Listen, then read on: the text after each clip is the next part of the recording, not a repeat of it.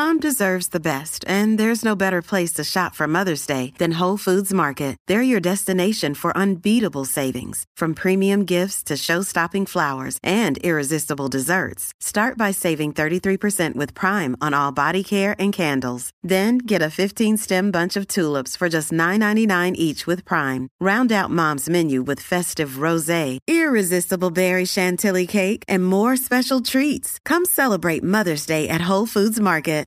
At Evernorth Health Services, we believe costs shouldn't get in the way of life changing care, and we're doing everything in our power to make it possible. Behavioral health solutions that also keep your projections at their best? It's possible. Pharmacy benefits that benefit your bottom line? It's possible. Complex specialty care that cares about your ROI? It's possible. Because we're already doing it. All while saving businesses billions. That's Wonder made possible. Learn more at evernorth.com/wonder. Buenos días, Puerto Rico. Soy Emanuel Pacheco Rivera con la información sobre el tránsito a esta hora de la mañana. Debo decir con los titulares. El gobierno de Puerto Rico devolverá al Departamento del Tesoro Federal 60 millones de dólares correspondientes al programa de asistencia para la renta como mecanismo para tener acceso a 45 millones de dólares para el desarrollo de hasta 160 unidades de vivienda pública y así aliviar la carencia de espacios asequibles para alquiler. Por otra parte, ayer el Hospital Pediátrico Universitario en Centro Médico inauguró el primer centro de radiología intervencional a nivel pediátrico de Puerto Rico y el Caribe, sala ubicada en el primer piso de la institución. En otras notas, a juicio del gobernador Pedro Pierluisi, el exmandatario Ricardo Rosselló no aspirará a algún puesto electivo en 2024, pese a las gestiones que ha realizado como cabildero de la estadidad, incluyendo la toma de acción en el Congreso que convocó para junio.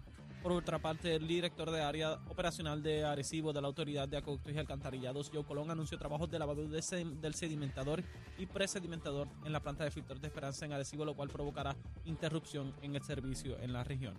Hasta aquí los titulares, les informó Emanuel Pacheco Rivera. Yo les espero en mi próxima intervención aquí en Nación Z Nacional, que usted sintoniza por la emisora nacional de la salsa Z93. Con Nación Z Nacional por el Habla Música y Z93. Y de regreso, de regreso aquí a Nación Z Nacional, en nuestra última media hora, estamos en compañía de el senador Juan Oscar Morales del Distrito Senatorial de San Juan. Y estamos aquí en el auxilio mutuo, estamos aquí en el noveno piso con, ya les dije, una vista espectacular.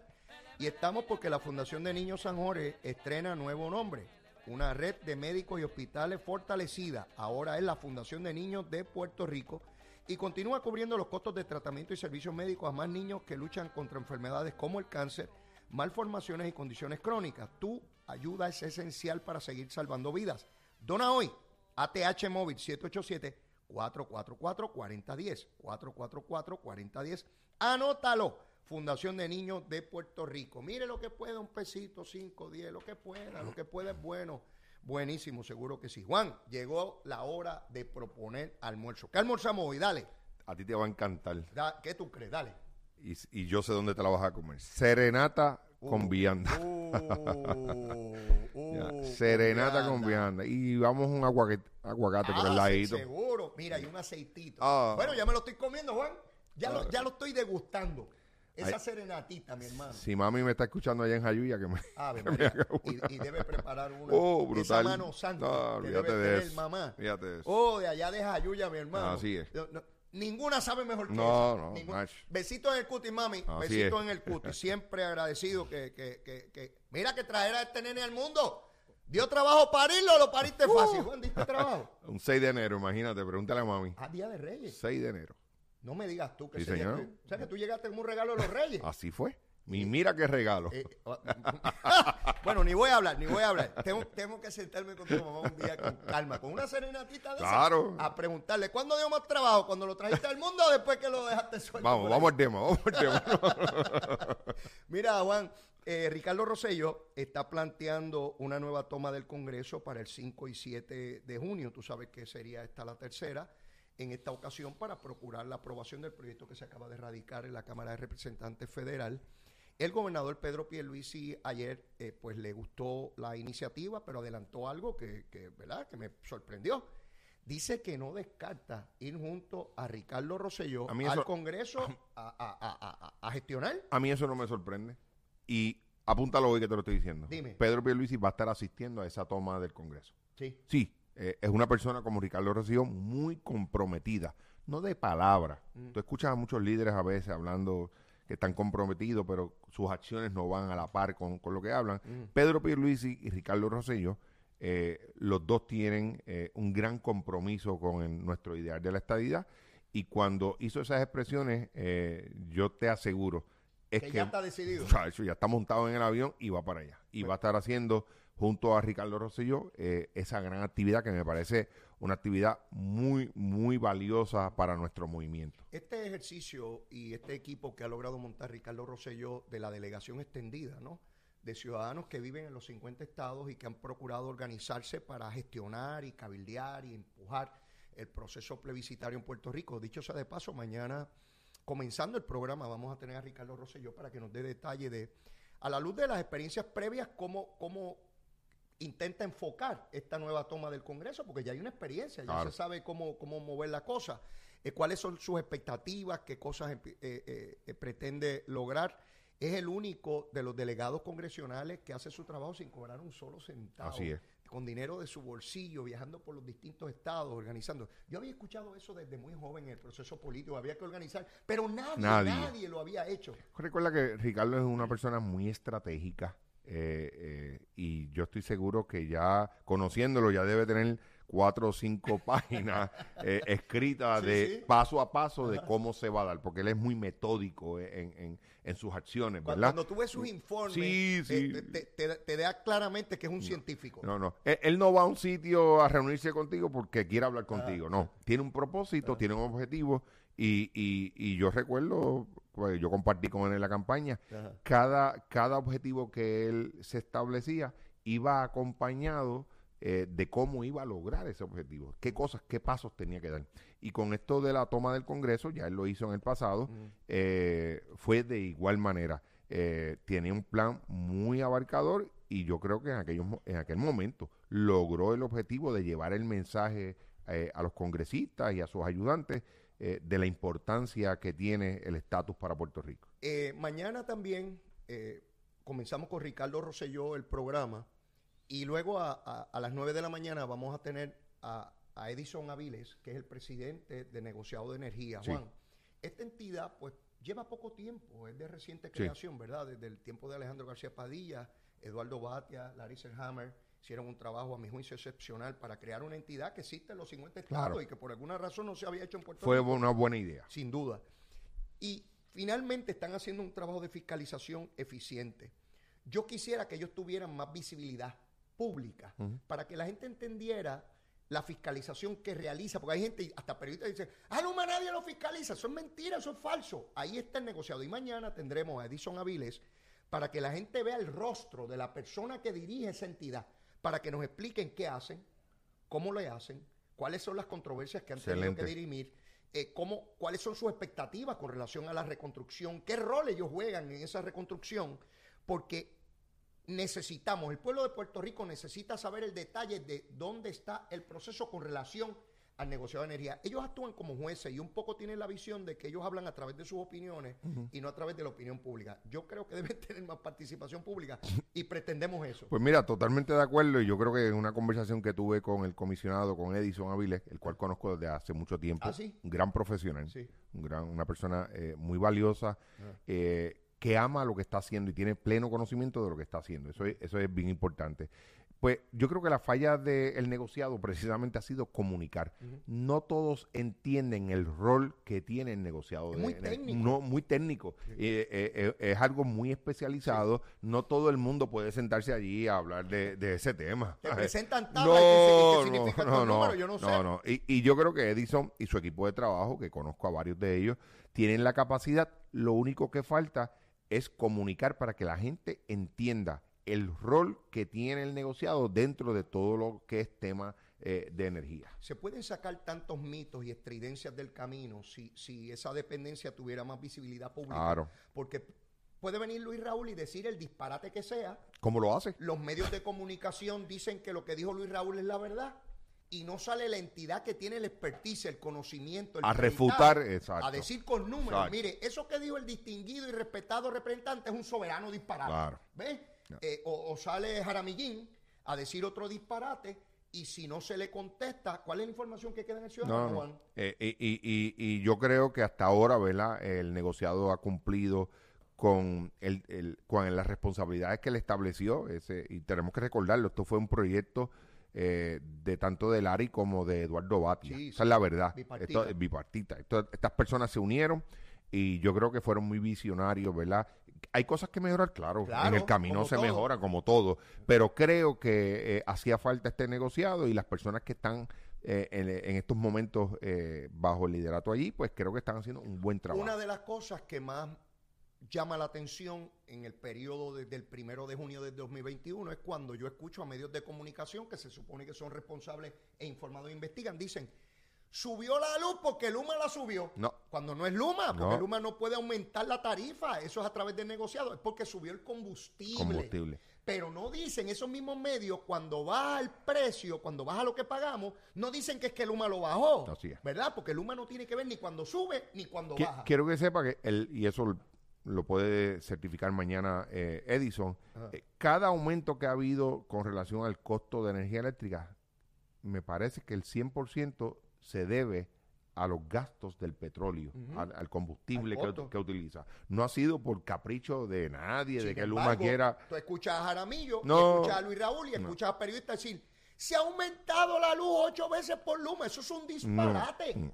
Y entonces lo que, yo sé lo que procura, el odio. Lo que pasa es que a estos dos se le olvida que en el pasado, cuando estaba la Autoridad de Energía Eléctrica, Ah. la autoridad en una mesa, eso eran los hechos, así era, eran los que decidían si iban a aumentar el costo por energía eléctrica. No iba a negociados. No. Eso es ahora que usted, eh, ellos tienen que someterle eh, una, una propuesta, eh, una justificación al negociado, Claro. y allí hay un equipo grande que son los que evalúan. Y, y, y Edison y su equipo han determinado en propuestas que le han hecho, eh, ha- ha- han denegado que hayan aumentos porque Seguro. no se justifica y, y- o, o que sea menor. o que sea menor, exactamente. O sea, eh, pe- antes, eh, pues no, antes era que la Unión, la UTIER hacía un reclamo de mejores beneficios, no había dinero, pues decían, pues hay que aumentar la luz. Bueno, en el 2012 la UTIER pedía Viagra para los muchachos en el así- convenio. así era. Sí, porque sin Viagra los muchachos no subían los postes, As- Juan. así era. Sí, había que darle Viagra a los muchachos, no subían. Sí, entonces ahora vienen con el descaro. Mira, Juan, yo doy todos los días aquí. Te escucho. ¿Cuántos abonados no tienen energía? Eso Así. yo no me lo invento. Claro. Por contrato, Luma tiene que informarlo. Por ¿Cuándo la autoridad informaba un rayo de quién tenía luz y quién no tenía? nada, eso antes no se sabía, Leo, perdóname. Eso antes, si se iba a la luz, eso hay, hay gente que, eh, ¿verdad?, Eh, quieren olvidar demasiado rápido. Cuando la Autoridad de Energía Eléctrica tenía a cargo el proceso de, de- de llevar energía a nuestra a nuestro Puerto Rico, aquí no aquí no se rendía cuenta de nada.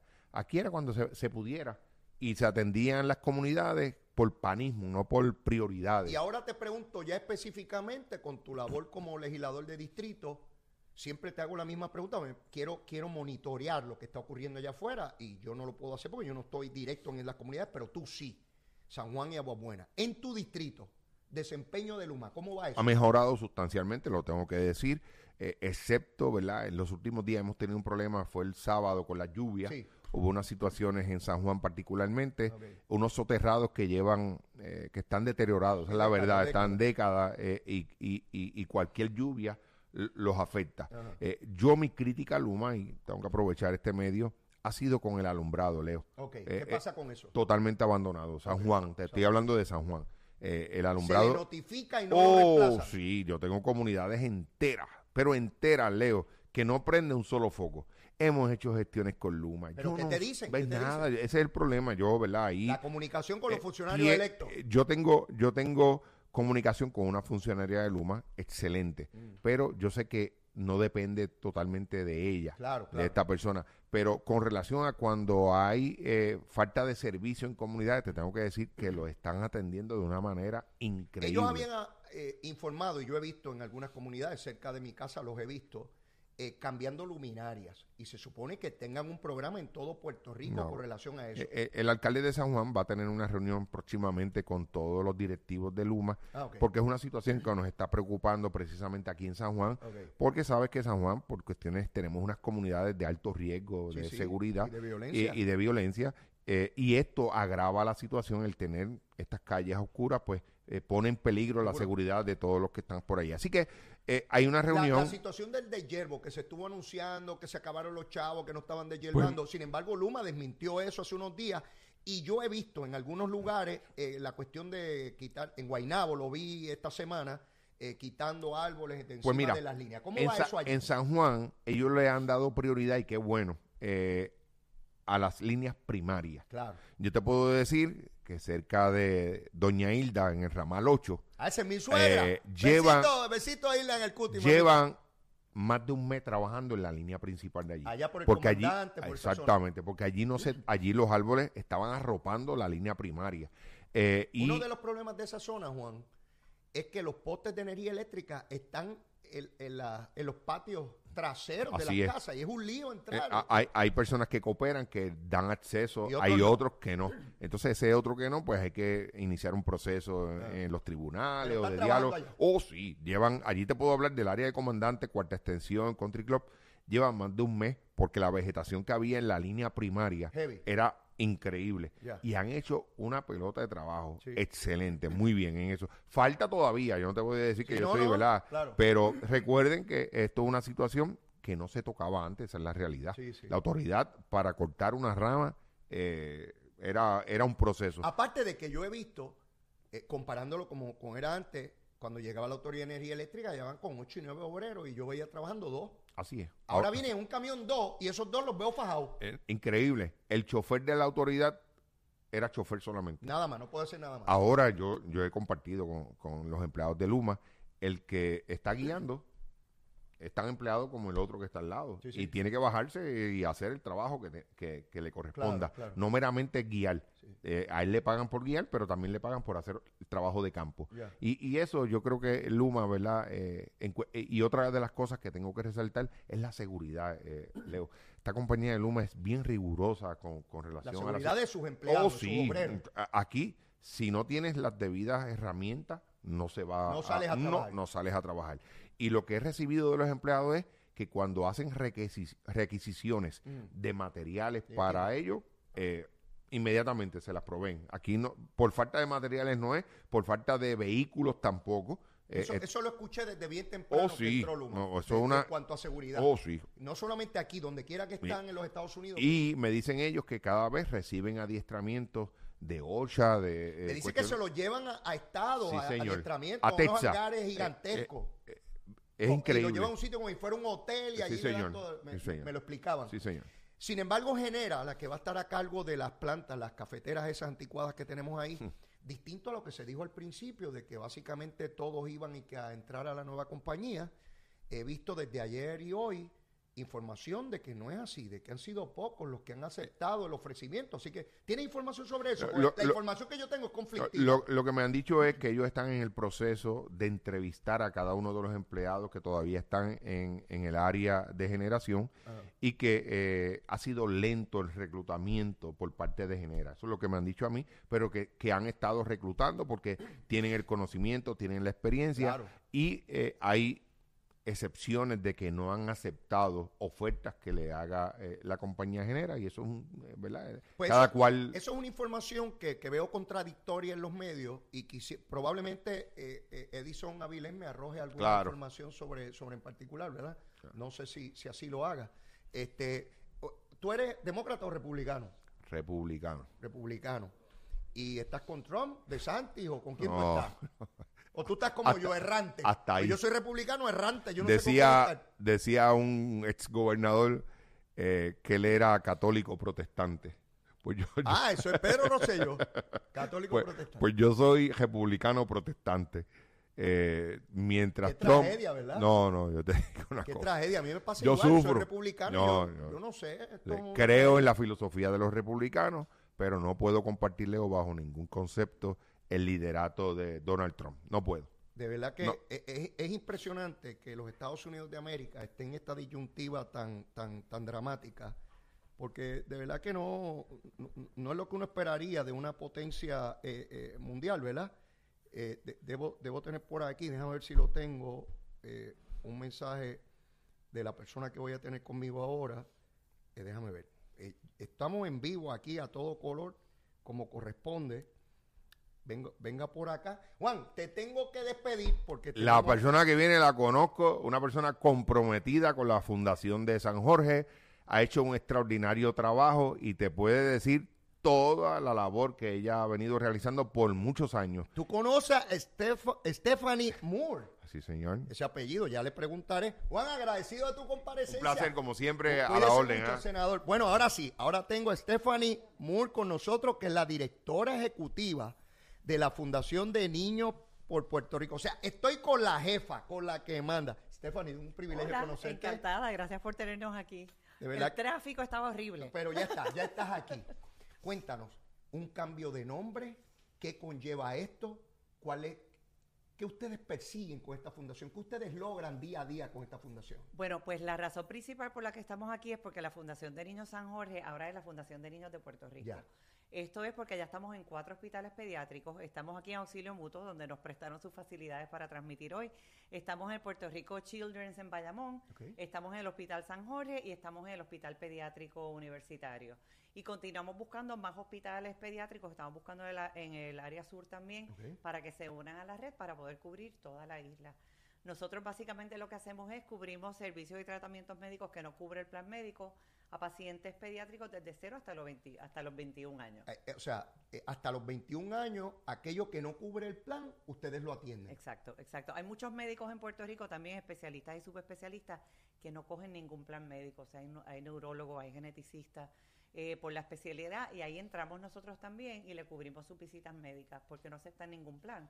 O sea, esos son otros otros rollos que están pasando, ¿verdad? Ah, Hay, con, hay- con la salud. ¿Hay algunos parámetros económicos, socioeconómicos del niño o, o cualquier niño podría tener acceso? Eh, pues son familias de bajos recursos en Ok, Puerto Rico. Principalmente tienen el plan vital del gobierno, eh, pero hay algunas condiciones, por ejemplo, como el cáncer o, o los pacientitos de trasplantes también, pues ahí también eh, doblamos un poquito la curva porque cuando hay un paciente diagnosticado con cáncer, pues uno de los papás tiene que dejar de trabajar, a veces tienen que estar 17 meses en el hospital.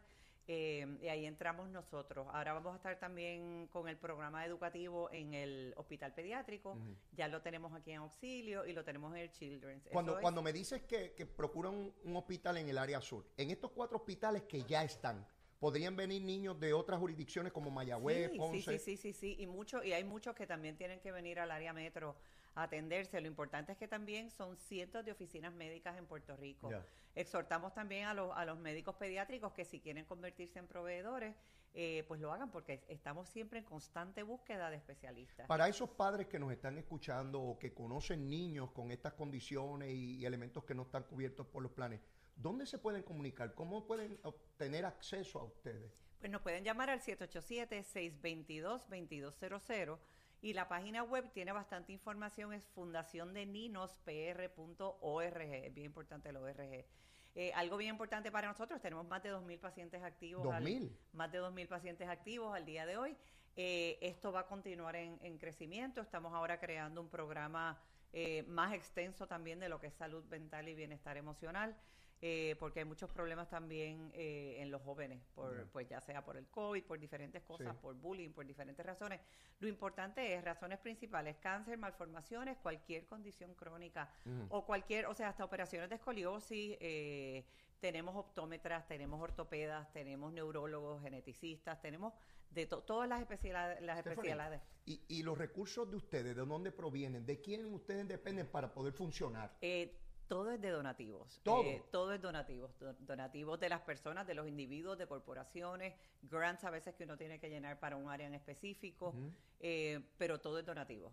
Por Y eso es tan importante este ejercicio que hacemos hoy, donde usted se puede comunicar al 787, es sencillo numerito, 444-4010. 444-4010. Todo el mundo tiene un celular, Estefan. Eso es Todo para su donativo. Su donativo es 787-444-4010, facilísimo. Exacto, y todo el mundo tiene un celular a esta hora que nos está viendo y nos está escuchando. Y puede accesar rápidamente y enviarle un donativo que puede ir desde un dólar hasta donde su bolsillo y su corazón se lo, lo que permita. su corazón quiera para ayudar a los niños en Puerto Rico. La mayor parte de los niños en qué edades se encuentran si hay una población Eh, mayor. Pues tenemos de todo. eh, principalmente eh, estamos ahora el- el- como hasta los 12, Ok. pero aceptamos hasta los 21, Ok. que es lo que es pediátrico. Y, Y es bien importante, o sea, si usted conoce de alguien, vemos casos en televisión que decimos, pero ¿y cómo no nos han llamado? Exacto. O sea, estamos ahí, no tenemos un límite por paciente, es la necesidad que tenga ese paciente, nosotros vamos a estar junto a su familia ayudándolo y que no se preocupen de cubrir los gastos ¿Qué médicos. tiempo llevas en la dirección? Ocho, pero trabajando con la fundación como 20. ¡Wow! Así o sea, que que, has sí, visto sí. de todo. He este, visto de todo y es, es un, yo vengo de medios de, de, de medios y, y este cambio para mí fue una cosa maravillosa. Yo dije, yo no tuve niños, pero ahora tengo dos mil, dos mil y pico. Como le decía Juan Oscar siempre que se reunía con nosotros. Te, me- te me pareces a mi hermana. Mi hermana es decana de estudiantes de recinto de Río Piedra, no tuvo hijos. Y sus hijos son todos los estudiantes. Así mismo Está es. allí resolviéndole cada problema y cada situación a cada estudiante los siete días a la semana Así a cualquier es. hora. Gracias por lo que hace. No, gracias, gracias, por a tu ustedes, vocación. gracias a ustedes y, y por ustedes es que podemos hacer este este trabajo y por los donantes. Recuerden, 787-444-4010. Así. Súper importante. 744-444-4010. Mire, abra ese celular y envíe su donativo, Stephanie. pesito. Un pesito. Gracias, Stephanie. Muchas gracias por Placer. tenernos aquí. Un Lindo día a todos. Seguro que sí. Bueno, mis amigos, ya yo no tengo tiempo para más. Por supuesto, la súplica de siempre, desde aquí, desde el noveno piso del auxilio mutuo, viendo esa vista espectacular que está por ahí. Si usted todavía no me quiere, quiérame que soy bueno. Mire, bizcochito de tití, seguro que sí. Si ya me quiere, quiérame más. Si nos podemos seguir queriendo, llamando por ahí para abajo. Besitos en el cutis para todos. Que Dios me los bendiga. Será hasta mañana. Llévatela, quiero. Buenos días, Puerto. Soy Manuel Pacheco Rivera con información sobre el tránsito. A esta hora de la mañana ya ha reducido el tapón en la gran mayoría de las carreteras principales del área metro. Sin embargo, la autopista José de Diego se mantiene ligeramente congestionada desde Bucanán hasta el área de Atorrey en la salida hacia el Expreso a las Américas. Igualmente en la carretera número 2 en el cruce de la Virgencita y en Candelaria en Toa Baja y más adelante entre Santa Rosa y Caparra. La 165 entre Cataño y Guaynabo en la intersección con la PR22, así como algunos tramos de la 176, 177 y la 199 en Cupey. También la autopista Luisa Ferré entre Montelledre, la zona del Centro Médico de Río Piedras y más al sur en Caguas. Ahora pasamos al informe del tiempo. El Servicio Nacional de Meteorología pronostica para hoy una mañana con tiempo generalmente bueno para toda la región. Sin embargo, en la tarde se espera el desarrollo de aguaceros por efectos locales y calor diurno que impactará el interior y sectores del norte, incluyendo el área metropolitana. Estas lluvias podrían ser de moderadas a localmente fuertes y provocarán inundaciones urbanas y de riachuelos. Las temperaturas alcanzarán los 90 grados en las zonas costeras y los bajos 80 grados en las zonas montañosas. Y cabe mencionar que el índice de calor llegará a los 100 grados en algunas zonas citadinas. Los vientos estarán del norte de 5 a 10 millas por hora. En el mar el oleaje estará de 4 pies con vientos del este de 10 nudos. Además existe riesgo alto de corrientes marinas para las playas del norte de Puerto Rico y de Culebra. Hasta aquí el tiempo les informó Emanuel Pacheco Rivera. Yo les espero en otra edición de Nación Z y Nación Z Nacional que usted sintoniza por la emisora nacional de la salsa Z93.